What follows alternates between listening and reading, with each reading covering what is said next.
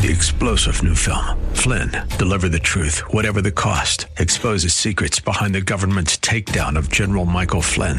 Flynn knew what the intel world had been up to. He ordered the first audit of the use of contractors. This set off alarm bells. He told the truth. He was the most dangerous person for Donald Trump to hire. They had to get rid of Flynn. Flynn, deliver the truth, whatever the cost. Available now. Watch it today. Go to salemnow.com. Salemnow.com. You woke up this morning with three things. They'll be with you every moment that this day brings, every circumstance that currently exists or will exist. And when you and I close our eyes tonight, those three things will still remain God's grace, God's mercy, and above all else, God's peace. God's grace, God's mercy, and God's peace. The sermon is entitled Living Well, and the text is from Paul's second letter to Timothy. More than one theologian believing that this section which he delivers is but two weeks before he dies. 2 Timothy 4, verse 6. I'm already being poured out like a drink offering. What was a drink offering? It was wine that was poured at the base of the altar in the synagogues. And the Apostle Paul is saying, My blood is about to be poured out because his blood was poured out for me. I'm already being poured out like a drink offering. The time has come for my departure. I have fought the good fight for my Lord. I have finished the race I began for him. And through it all, I have kept the faith. Now there is in store for me a crown of righteousness, which the Lord, the righteous judge, will award me on that day and not only to me, the apostle, but to everyone who longs for his appearing. It was January 2011. It was just before his team left the locker room to play for the national championship college football. He had the men seated, he had them stand, he had them leave the room. And the last words they heard from his lips were, Gentlemen, how do you want to be remembered? It must have worked, his question, because before that evening was over, the Auburn Tigers had defeated the Oregon Ducks. And the national championship was theirs. I'm always cognizant at this time of the year that in two or three weeks, many of our children will head off to college. Many of them will head off to high school. Very cognizant of that. How do you want to be remembered? It's not a bad question. When your four years of high school are over, how do you want to be remembered? When your basketball career, when your soccer career, when your marching band career, when your debate team career is over? How do you want to be remembered? When your years at Trinity School, when your years at Grissom Junior High, at Bremen, at Lincoln Way, at Stagg, at Tinley Park High School, at Oak Forest High School, at Moraine Valley, at NIU, at ISU when your years are over, how do you want to be remembered? When your fraternity brothers bid you adieu, when your sorority sisters do the same, how do you want to be remembered? When you walk out of Panduit for the last time, Mayer Brown Platt, Price Waterhouse Coopers, Andrew Corporation, when you walk out for the last time, how do you want to be remembered? You're a nurse at Christ Hospital. You're a doctor. You're a server at a restaurant. When your time at the health club is over, the organization, the board, the committee, the council, the choirs, the schools, the churches that you belong to, when your days are over, how do you want to be remembered? When you leave that neighborhood and go to a retirement center, how do you want to be remembered? When you leave that apartment complex because you bought a house, how do you want to be remembered in that building? When your son or daughter has married you into another family, how do you want to be remembered by that family? When your time is done at a school, at a place, at a town, at a commuter train, at a neighborhood, at a job, this planet Earth, some small group you belong to, how do you want to be remembered? What words do you want people to use to summarize you? Every Memorial Day for 28 years, Connie and I would get in the car. We would drive exactly two hours down to Champaign Urbana. When the boys were young, and they came along with us. On Memorial Day itself, we would cut flowers and we'd head to two cemeteries.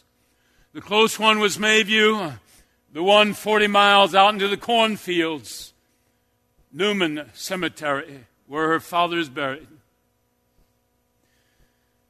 I remember uh, Newman Cemetery, way out in the middle of the cornfields.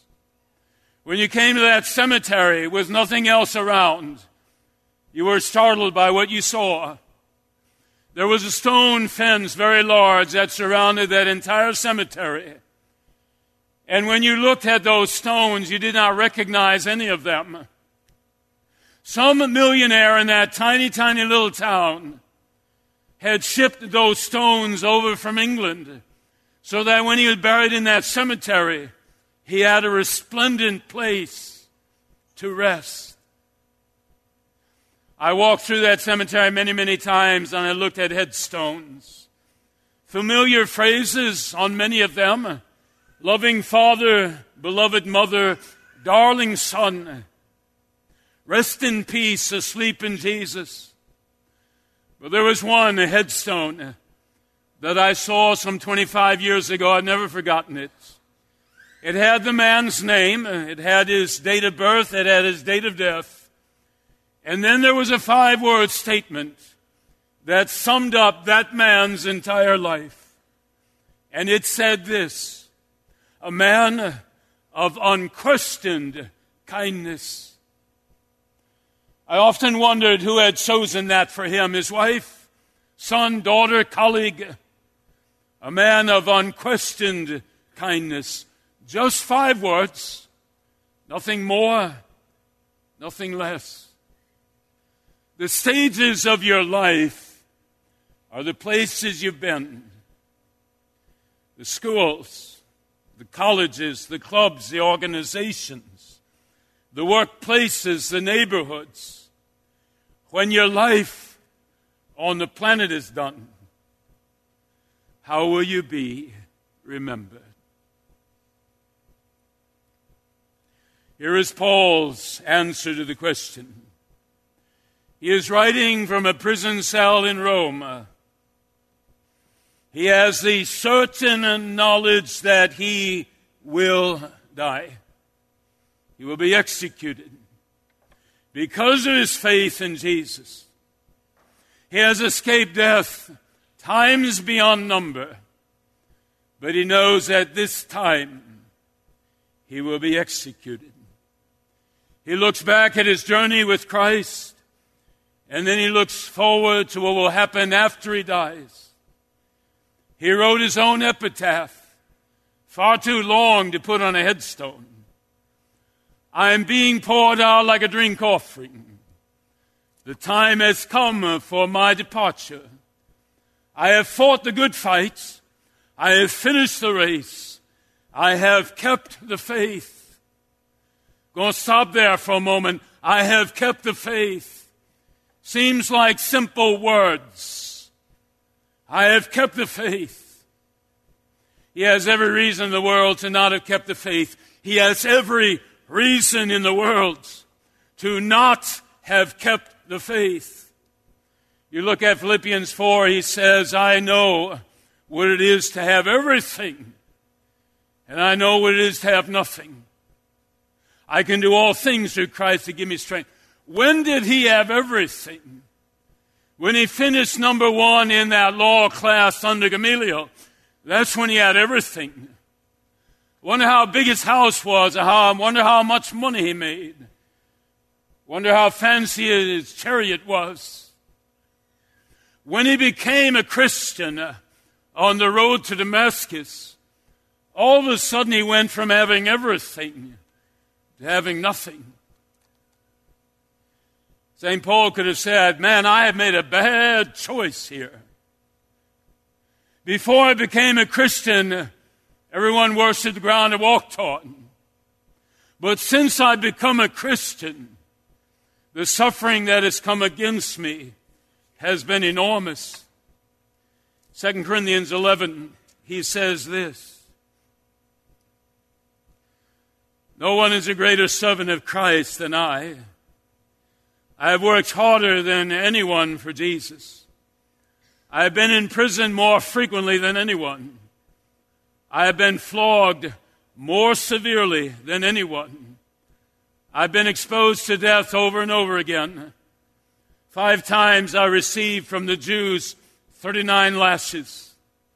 Three times beaten with rods. Once I was stoned. Three times shipwrecked. And the list goes on and on and on. Ten verses that describes his suffering. And yet he says, I have kept the faith. When my friends told me how foolish I was, when my parents deserted me because I became a Christian, when the Judaizers wanted me dead because I would not say what they wanted me to say with regards to circumcision. I never doubted for a moment who I was serving, what cause I was serving. I kept the faith. Renounce your faith will save your life. I kept the faith. His name was Peter, work colleague of my son Joshua. Came up to Joshua this past week, said to him, You're a preacher's kid. Can you tell me why God allowed that 29 year old woman driving to vacation Bible school to lose her life, her baby's life, and three children. Can you explain that to me, Joshua? You're a preacher's kid.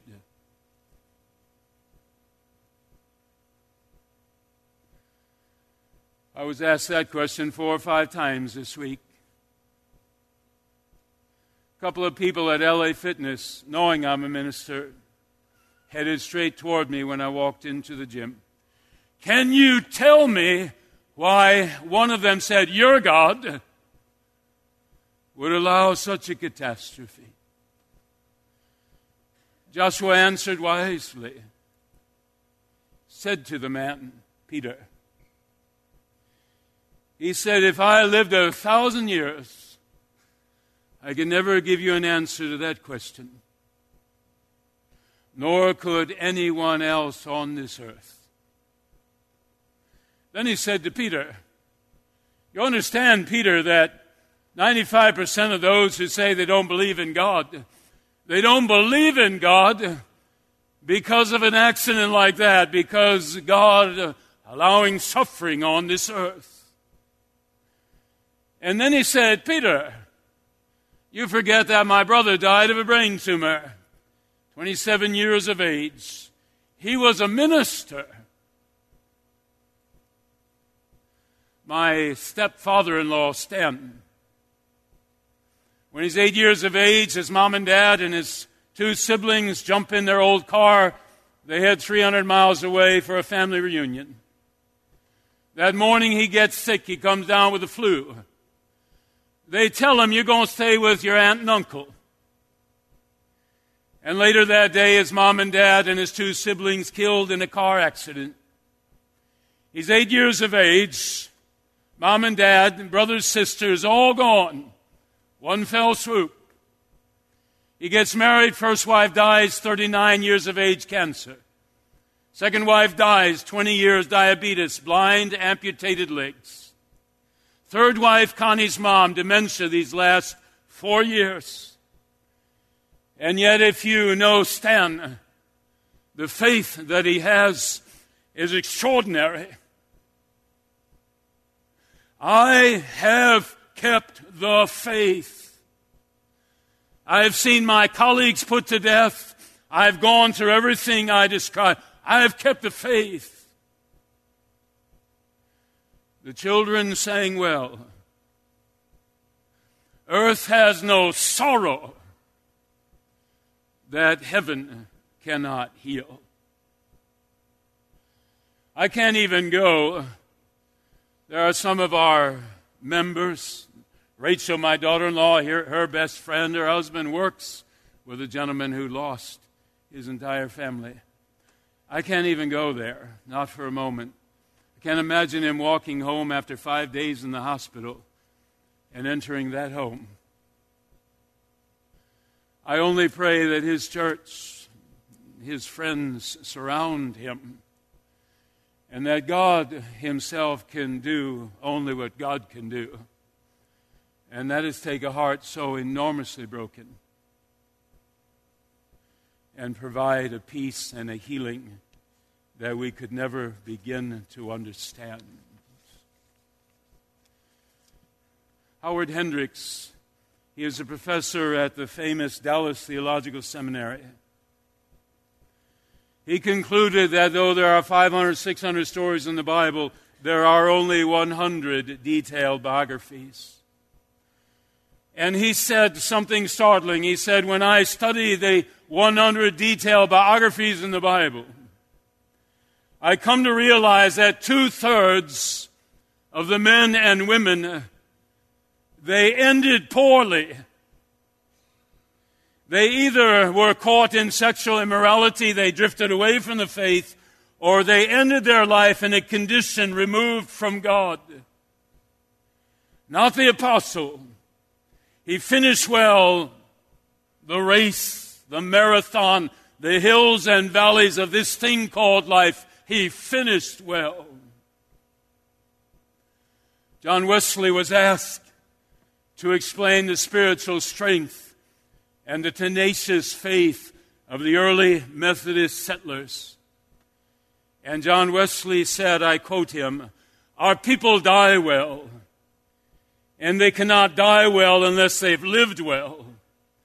And they cannot live well unless they have lived with eyes and hearts and minds and souls focused on God and on His Son, Jesus Christ. You cannot live well unless you're focused on Him. Live well. I'm not talking about winning Super Bowls or World Series. Not talking about getting a 32 on your ACT test in your junior year of high school. I'm not talking about having to decide whether the scholarship should be at Northwestern or Harvard. Not talking about how much money you make. Not talking about marrying the hottest guy or the prettiest girl. Talking about him the guy on the cross talking about being all wrapped up in Him. I talked to him again this past week. He heads off for his second year at that fraternity. He said, Pastor 18 joined that Bible study this past year. My goal is for another 10. He says, During this summer, I've had five of them keep in close contact with me, asking questions about the faith. When he is 80 years of age and he wonders why God sent him to that college, he will know the answer. Locker rooms at Sandburg High School, hallways at Tinley Park High School. English class at Chicago Christian High School. Live well for him. Marissa, new nurse at Christ Hospital, live well for him. Wherever you are, wherever God has placed you, live well for him. Closing words, how do you live well for him? Galatians 5:22 When I die, what will people say? When my time here is done, what will people say? How do you live well? Was Paul Strand loving? Was there joy? Was there peace? Was he patient in his dealing with others? Love, joy, peace, patience, kindness. Was he good to others? Was he faithful to God, his family name, and himself? How do you live well? High school, commuter trains, workplace. How do you live well? Family you're married into. How do you live well? Love, joy, peace, patience, kindness, goodness, faithfulness, gentleness, self control. Simon Peter, how do you live well? 1 Peter 4 8, love each other deeply. Love covers a multitude of wrongs. Peter, how do you live well? 1 Peter 4 10, use whatever gift God has given you. In that high school, in that college, Use whatever gift God has given you to faithfully administer God's grace to other people in its various forms. Jesus, how do you live well? Matthew 5:16.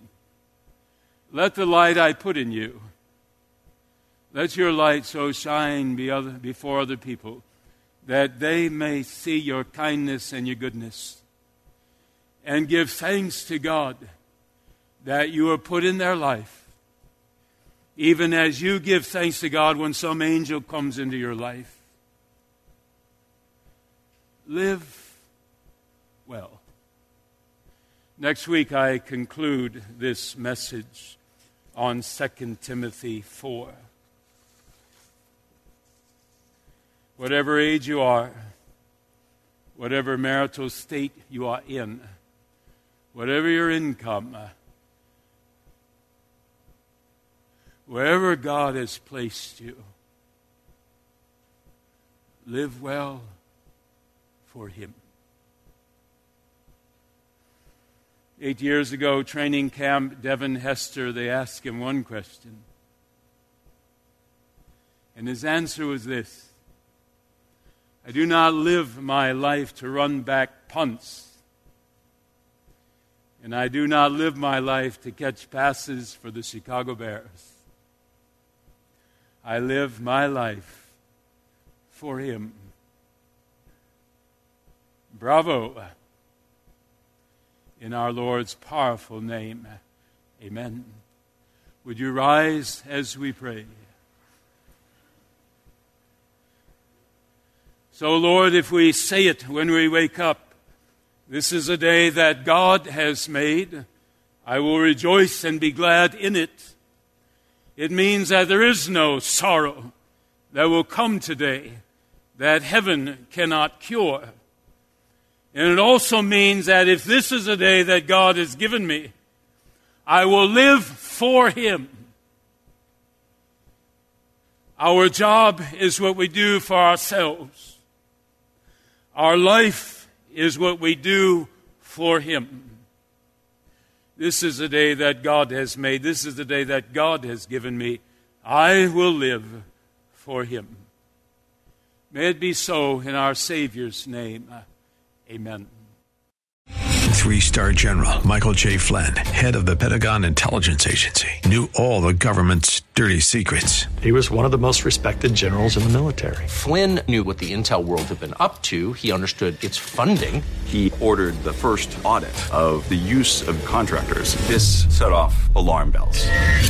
The explosive new documentary, Flynn, Deliver the Truth, Whatever the Cost, uncovers the facts behind this scandal. Flynn told the truth. He was the most dangerous person for Donald Trump to hire. I find out the worst enemy that I'm going to face in my life is right here in America. They took my assessment and they wanted me to change it. And I was like, I'm not changing it. They had to get rid of Flynn. With in depth interviews, archival footage, and never before seen personal records of the man behind the headlines. I just felt like I was drowning. Flynn, deliver the truth, whatever the cost. Available now. Watch it today. Go to salemnow.com. Salemnow.com.